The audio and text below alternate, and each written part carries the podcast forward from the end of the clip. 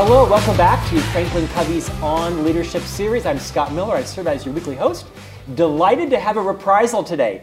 Occasionally, we'll have a guest where people's downloads of the podcast and views of the video interview are so big, we invite them back on for a deeper conversation. And today, Kory Kogon warrants that accolade. Kory, welcome back. Thanks. Thanks for having me. So glad to have you. An uh, author of three books for Franklin Covey. Yes. You were for many years the, the, the leader of our productivity practice. You still are sort of our key thought leader around productivity, project management, presentation advantage. You co-authored The Five Choices, which became a instant bestseller on the Wall Street Journal list. Since then, you've earned, I don't know, 800 million miles traveling around the world, speaking, I'm going to guess, in almost every continent. Correct. About the book, right? Yep. Everybody wants to be more productive. Everybody does. and does. have better balance. Yes. And, and, and take back some of their, their sanity, right? In an ever increasing world. So today we're going to take some deeper dives into specifically choice three. Before I do that, I want you to walk through each of the quick five choices, kind of as a refresher, and talk about maybe just five seconds on each. So, choice one, if you need me to pitch you up, which I'm sure you don't, I will, but choice one. So, uh, act on the important, don't react to the urgent. Great. Choice one uh, is really about the intentional discerning of everything that's incoming through the methodology of the time matrix. So, really thinking about the matrix of important or the confluence of important and urgent and putting it together and really as things are coming in, discerning very intentionally if it's important and needs to be done now, if it's important but just a distraction, if it's just uh, excessive use and a waste of time, or is it really important, not urgent? These are the really important things I need to do. And then how do I minimize or eliminate some of the other things that are incoming in order to make sure I get these things done well to feel accomplished at the end of the day? You should speak publicly because you've got the content down. Thank you. You know, just this week I had Leena Rinne, your co-author, as yes. a guest on the radio program I host on iHeartRadio, Great Life, Great Career. We had a whole discussion around our urgency addiction. And, and you talk a lot about how it's a leadership competency to protect your team from that urgent addiction. Um, riff on that for a bit.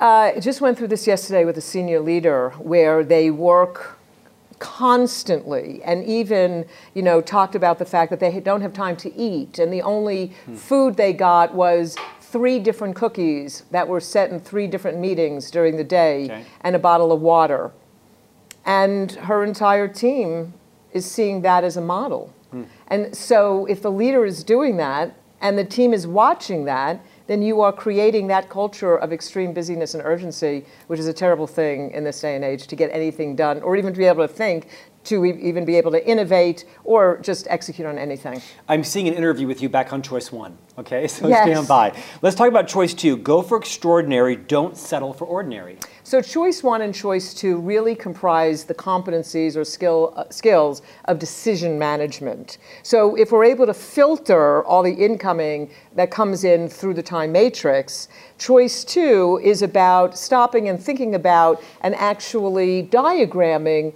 your most important roles in life that are both functional and emotional, just the few, there's a lot of them, but the few that then really decide who am I in that role and what does accomplishment look like, and then every decision that you are making through the day is benchmarked against am I doing what I need to do to really fulfill that role, to be extraordinary, to feel accomplished in that role every single day? Your brain requires that kind of target in order to be able to measure things and make that decision. So, go for extraordinary is really those few roles and what does success look like in those roles, and then all day long thinking about, am I no. making the right decisions right. to get there? Right. As the lead author of this book, you have kind of redefined the notion, the practice that it's no longer about time management. It's really about these things you call decision management, attention management, and energy management. That's had a profound impact on me because, as I know as an officer in the firm, one of the CEO's biggest um, levels of concern is what are we all choosing, deciding to spend our time on because we have complete autonomy. Right. And we have to be very deliberate now, not just managing our schedule, but managing our decisions. Do I go to Taipei or do I, you know, go to Paris? Do I stay home and run this product launch or do I, you know, go give a keynote speech? What's the highest return for our clients and for our firm? Uh, yes, and uh, myself too. and you know, I uh, think you know this, but I consider myself a laboratory rat. I'm not like, oh, I'm perfect at productivity. This is a work in progress. Every I call single you a bunny because you're hard on the outside, but you're sweet on the inside. There's no rat about you. Well, You're it's sweet. just, I mean, that's what you think of it. I'm on my own experiment Yeah, with this. I'm always thinking about it because um, I'm not perfect. And it's hard work to be um, productive. And to your point, you very intentionally, based on these roles, need to be able to think about should I be saying no to something? And even this morning, you know, I got up early, do some work before coming and, and, and meeting with you. And I looked at a few things and I seriously thought to myself, should I be saying no to those things? Because to fulfill who I need to be in my multiple roles at Franklin Covey and prioritizing things, I had, to, I had to have an honest conversation with myself. Should I do that trip? Should I be doing Yeah, that sure, thing? sure. Or based on what I know and the quality of what I need to produce, based on the president and the CEO asking me to get things done, am I doing the right things? Because you can But get c- caught up in doing But everything. Kory, how could you say no to this? I mean, I would never say no to you. Exactly. Let's skip choice three because we're going to come back to that as our in-depth uh, t- topic today. Four is rule your technology, don't let it rule you. So, uh, two things. One, first thing is breaking the um, technology addiction, or at least coming to terms with it. We're not bad people. We just, our brains are so wired up. For, well, the brain has two organizing principles. It avoids threat and it looks for reward, um, and it will not do anything else if you know if it's not satisfying those two things. So when your cell phone is over there, even if it's turned off, when it buzzes, your mind is going, "Oh, unknown. Hmm, I got to figure that out. And at the same time, it's going, Or oh, wow, wants me." somebody needs Right, me. yeah, right. So it's this terrible combination of threat and reward together that so hooks us into our technology. So the first thing is, particularly knowing the time matrix, how do I start to think about my cell phone? Am I going into a wasteful quadrant by picking it up, or is this the right time to be able to do it? So breaking the addiction is one, and the other piece is taking all of our stuff, our tasks, our, our appointments, our contacts, our notes, identifying where does our stuff go, where is it? Is it in technology? Is it in What's a our system? planner? What's Yeah. our system? And then hooking that together with whatever email systems that we're using um, to really create what I call uh, an engine of productivity, which is sort of cool. That scares some people. I've had some people go, wait, what? What do you mean? What do you mean engine of productivity? I was with a client, they're like, like wait, wait. And, and I'm like, I oh, oh yeah, I want one of those. Yeah, with, you know, it's the best kept secret. There's some things that we can do Yeah. with Outlook that, and once you know these principles, just turn a few things on, understand a few things, and you will welcome emails coming in because you won't be able to live without I will definitely have you back on that topic. Okay. Let's close out quickly with five, and then we'll go deep into three. Okay. Five, fuel your fire. Don't burn out. Don't just eat three cookies across three meetings, right? Don't just eat three cookies about three meetings. Here's the news. We are knowledge workers today, not industrial age workers for the most part. We're not in factories and mindlessly doing widgets, which takes skill of your uh, hands and your back. We are knowledge workers that are paid to think, to innovate, to create, to execute. And so it's about optimizing mental labor. And so the optimization is the head and the heart, to be honest with you again, without going into all of it, there's the, the brain, which is your main engine during the day, requires an enormous amount of oxygen and the right nutrients. And so, if you are in a position as a leader uh, or an, an emerging leader where you need to make these high value decisions all day long, Right. you need to stay focused when we know it's hard to not be distracted, then you better be eating right, sleeping right, watching your stress levels, um, um, Exercising. exercise, moving, yeah. moving, Right. and is it's not just exercise; it's moving, um, and connecting with other human beings um, besides just by text. So we call them the five energy drivers that you really need to assess. Because you hear it all the time from your parents, oh, you need to do all those things. But understanding the why behind that, you have got to give yourselves what you need for your brain to make those decisions, not only at work, but the minute you show up at home and the door opens and your spouse or partner is standing there waiting, like, hi, honey, waiting for you to be present, Yeah. and you're so completely out of it because you have nothing left. Yeah. So, Have you been sitting behind our front door watching my evenings? Let's talk five. about five. Or Okay, talk about three. three. So choice three in the middle is schedule the big rocks, don't sort gravel. You know, this idea was popularized, gosh, almost 30 years ago by Dr. Covey in his famed book, First Things First. You and your colleagues co wrote the next generation of that for this century. Uh, for those who aren't familiar with the term big rocks and gravel, give us a bit of a primer on that. So, big rocks represents um, the most important things that we need to do, and the gravel is the noise.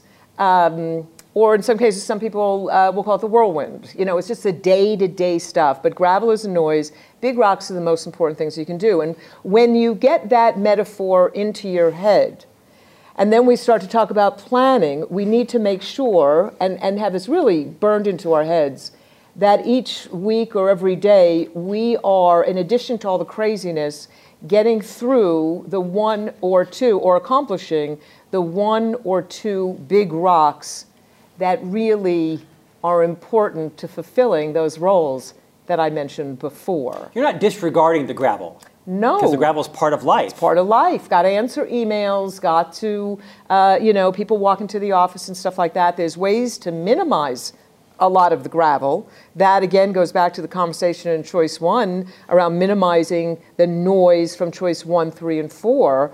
But quadrant two is really where Big Rocks lives. And so no matter what happens, I'm going to get a big rock done. And to be honest with you, Scott, sometimes, and I've said this before, in the course of the day, that good big rock could be one good, high quality email that I knew I needed to get out mm. with thought, right? It's not, uh, uh, but it was an email that had yeah. to be well yeah. thought out. It was really important. I'm like, phew. I have one of those today. Done. There you go. it's, it's, actually sort of um, profound that you're saying that because I have a lot I'm doing today, but I have one enormously important email that has to be reviewed by our counsel and, be, and go to someone. And I could see that being delayed with consequences my day's already been booked. And that was inserted with the discussion yesterday. So it's interesting you say that. I don't know that I've scheduled that as a big rock on my calendar today. I know it is, but like all things, if it's just up here, it can easily get pushed.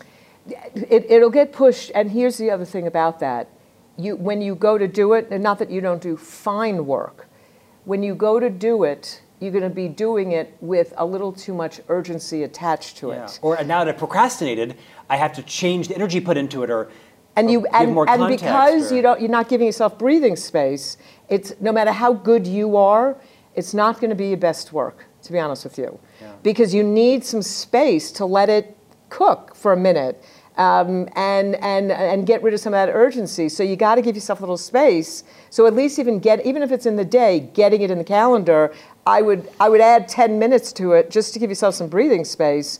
But of course, a big rock could be a little further out so that you, you know, are not on top of it like that. Any insight you would give after, you know, literally speaking on this topic for hundreds of times. Yes. How do people define what's a big rock to them? Is it connected to your roles, relationships? Do they change each day, each week? Uh, maybe for those who don't have the context you or I have, give us some insights on how does someone pick what's a big rock versus gravel? Okay, it's, it's, a, it's, a, great, it's a great question. And sometimes people will say to me, well, I have to do my laundry. you know, that's not a big rock.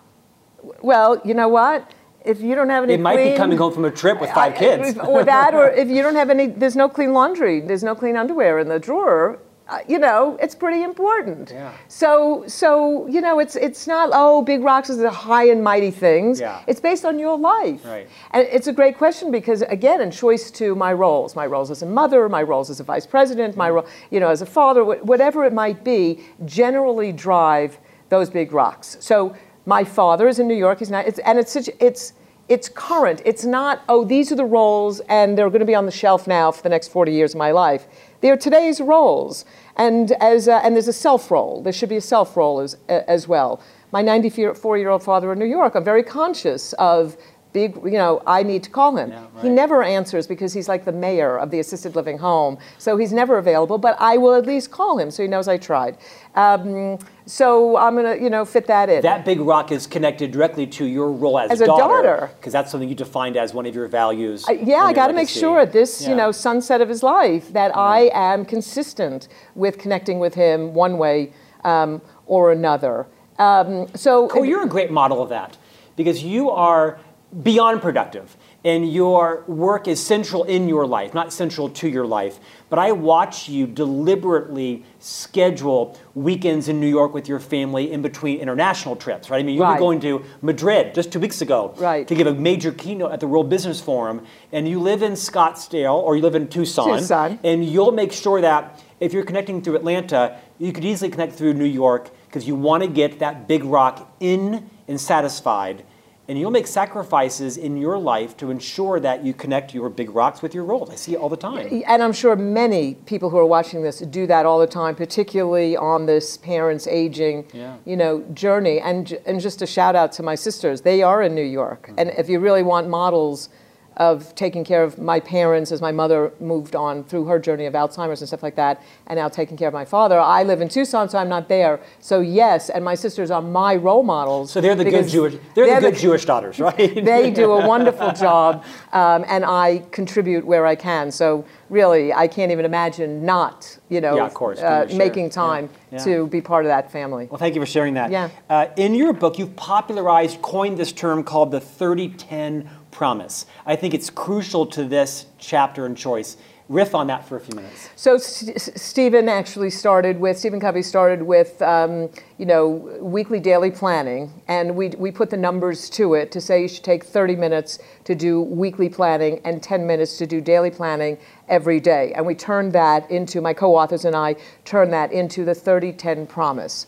Um, so we say take 30 minutes before the week starts and quietly think about what are the few big rocks against those roles that you need to put in your calendar because also writing things down and getting it in neurologically will raise the probabilities of getting that done. And uh, and, and that's a start. One thing i want to point out here is why 30 minutes? And being from new york city like 30 minutes is you know like a year Right. for, for new york it's like why 30 minutes? I can do it in five the point is, as you've heard, some of the emotion by which we're speaking around how we utilize our time. Uh, I don't care how much time you take, but you have to get out of your the back of your brain, uh, your your reptilian brain, um, because if we just slow, okay, let me do my weekly, you know, planning. You're doing it from an urgency state, a survival state. So we say, take some time, get into the prefrontal cortex, and just take a few minutes. Think about my roles and other things because it might be I got to do the laundry this week. I can't, you know, and think about what are the few big rocks that need to get done and plan them. So if that takes you 20 minutes, fine. For some people, they spend an hour uh, doing it. It's the principle behind the 30-10 promise that we are talking about um, here. That you're doing it intellectually. Uh, with some heart, not just from a survival point of view. So that's weekly planning to get a few big rocks in your calendar. And then we say 10 minutes at the end of every day. Some people like doing planning in the morning. I have chosen not to uh, because the imminency of the day is upon us. And anybody who's dealing with young kids. as soon as you wake up, right, uh, yeah. Right, and people are picking up their phones, you go urgent almost immediately. At the end of the day, you know, between, if you can, between work and home, is a great time to just, okay, let me just clean up the mess from the day, you know, and mark things complete. Do you ever mark things, you like marking things complete? Who doesn't? So the, this the is satisfaction that comes from that is immeasurable. it is immeasurable, and I'll tell you what that is. When you mark you go. Yes. It's a dopamine hit. It's your, you know, it goes right to the reward center of success. And here's something I see commonly around the world. Let's see if this works for you. Did you ever do this where you know you have a legal pad and you know you started your day and you have your list of things you're going to do, and then you go and you do your stuff, and then you come back to your office and you've done something that wasn't on your list. Yeah. See, I can already tell on your face. Yeah, right. And when nobody's looking, you write it on the list just to be able to cross it out. How am I doing? Is that bad? it's not bad. It's fun to think about. But um, what you're doing there is you are manufacturing or ensuring yourself that you are accomplishing things. It's like Yeah. you don't want to miss it. But the problem is when you're doing that and you think about the quadrants, it's a quadrant three or four activity that you're doing because it's sort of useless. But it makes you feel good. The point with that is when you do weekly daily planning, you are much more in control of here's the things that I'm going to get done that are really, really important. Here's my list of things that will get done. So you will be marking things complete more often Yeah. when it's more controlled, and only once in a while will you feel the need to like, oh, I did that, let me cross it off. Kory, you're around the world every month, speaking somewhere, consulting with clients, executive Yeah. level, and just you know frontline workers sometimes. Yeah. What what do you find is happening between the nexus of sort of paper and and technology? Are, are, are, most people still writing their schedule out and printing it off? Are they using it in Outlook? I mean, do you have any insights for all of us who are probably on some sort of digital software that's managing our schedule and appointments? and also are taking task lists, perhaps either on paper or on our phone. Any insight you might give us as everybody's probably going back and forth between some kind of paper? Everyone's still using paper for something, not everyone, but most people. Any insights you might give us on balancing integrating those two things together? Yes.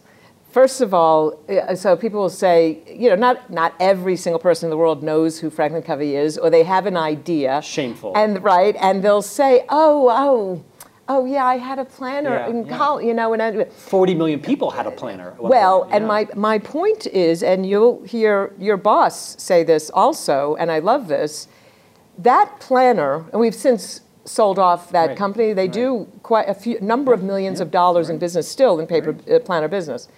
Um, that tool, the planner, actually was one of the world's most important and well-served leadership development tools in the world. Mm-hmm. It gave people a place where they could be credible, where they can start documenting things. They had, yeah. and even people when when their teams saw them coming with their planner, saw me coming. I was part of that. They're like, okay, this leader has their act together, Mm-hmm. and it all it helped model great follow up um, and accountability. So it's one of the top accountability tools in the world to start us off. So I just want to put that out there and gave us the platform to be able to spin off into the worldwide company we are today around leadership development and performance improvement. Having said that, today, what I'll find is two types of people. I will find people who are almost apologetic that they're using paper, and they'll go, Yeah, I, I use a planner. And they're like, and, and you'll find others like, Yeah, I still use planner, I love paper. And there it is. There's nothing to be apologetic about. It, whatever, whatever suits you, as long as you have a system where you know where your tasks are, you know where your appointments are. The principle we call it the principle of one. Mm-hmm. I have one place for my tasks. I have one place for my calendar. I have one place for my ancillary notes, and I know, and I have one place for my files and you know documents and Repeat stuff like that that. because I think that is excellent advice. It's okay to have them in different places as long as you only have each in one place. Repeat those four things. Well, again. and digitally, you can. So, so if you're, that was the beauty of the planner is you had your tasks in one place, you had your calendar, everything was in one place, you had notes there, Right. and then your files. You know, you have your file drawer, et cetera, or you know, document your, your notes. So the principle of one. You, you can't have three task lists because Right, you'll miss or right. calendars One in your phone, one in Outlook, and one on your own. because you're going to miss something, or you're going to miss an appointment. So the principle of one says the core four, your, your, your stuff, if you had a pile on your desk, it can only be one of four things. It can only be a task, a, a, uh, an appointment, a contact, or a note. Okay. Where's your stuff? Yeah. Is it in Outlook? Is it in, in a planner? Where's your stuff? Because if you have it in Outlook, make sure that your task list syncs. So whenever you go to your task list, you're seeing one task I see, list. yeah. That's what the same thing with your calendar and with Exchange and you know those kinds of things. Make sure it syncs. If you're using paper, just don't put it on three pieces of paper. Use one place for it. Um, and if it's a combination, fine. Just more. Make sure your paper and your digital is syncing, and then re-download your task list once you've uploaded. It's a little extra work, but Right. some people like to do that. Right. So you got to create your own system, and that a lot of that is done in Choice Four. Yeah, great advice. Final minutes. As you're teaching choice three, what do people struggle with the most on, on the principles and the concepts? That when they when they master them, it kind of vaults them into a new level of, of prioritization and, and, and decision management, attention management. I think creating the habit. Um, I have been amazed how many senior leaders and mid level leaders will go, oh my goodness, the, the 30 10 promise, or I like to call it a rule, because I think it should be a rule, um, really has made a difference for me. And you think these are very intelligent people you know, and I always, when I talk to these people, I'm always careful because, of course, they have planning systems, and you know, it's like, oh, you, we should learn how to do planning. Of course, they didn't get to they didn't get to where they are not having planning systems. But the rigor of it really seems to affect them. And so, so with that, that inspires me to say that the one thing you have to be careful of is don't just start it and then let it die. Work it again with the brain. You got to practice. You got to do some things a number of times, and eventually it'll become an unconscious yeah. routine. Right. So the biggest thing is stick with it for a while until it just becomes routine, or it'll die. And then you go, oh well, that didn't work. I'll try something else. Makes sense. The book, best-selling book, based on a two-day work session or a one-day work session by the same name, you have deputized hundreds of consultants around the world yep. to teach these back in organizations as a, um, as a leader in our company, you've also made sure that the Five Choices content is in our All Access Pass. Mm-hmm. People have access to all the rich videos, tools, exercises. The book is full of great stories as well. Yes. It's the reason why it became a bestseller. And people can hire you also to keynote speak. You spend too much of your time probably that was some, world. That was some of the conversation I was having with myself this morning. Oh, was it? Just yeah. on getting some work done versus some of the, the keynotes and stuff. But it's it really there's nothing more important to being out with the real people. So it really that's that's the conversation. Is uh, I learned like so me. much. Yeah. I, I love being here with you. But I love being out with the real people yeah. who are doing the real work out there because that's where I learn in order to continue to generate some of the thinking for our work here at Franklin Well, it's Covey. working. I hope you'll come back. I'd love to talk about choice four technology because we're all suffering with that. So yes. if you find yourself back in Salt Lake again, I'd love to have you back on. You're on. Kory, Thank you're you. contagious and you're smart and you're Thank relevant. You. Thanks so much. Same here. Tell your dad I said hello. Thank you. I will. Take right. care. Thanks so much. We've had Kory Kogon today on the five choices. Check out franklincovey.com and make sure that you're subscribing to our On Leadership newsletter. Comes out every Tuesday via email, complimentary and make sure that your friends, your family, your parents are all subscribing. Short videos, you can also access it on your favorite podcast channel. It's all complimentary. We'll see you back next week with a new guest on leadership. Thanks for joining us.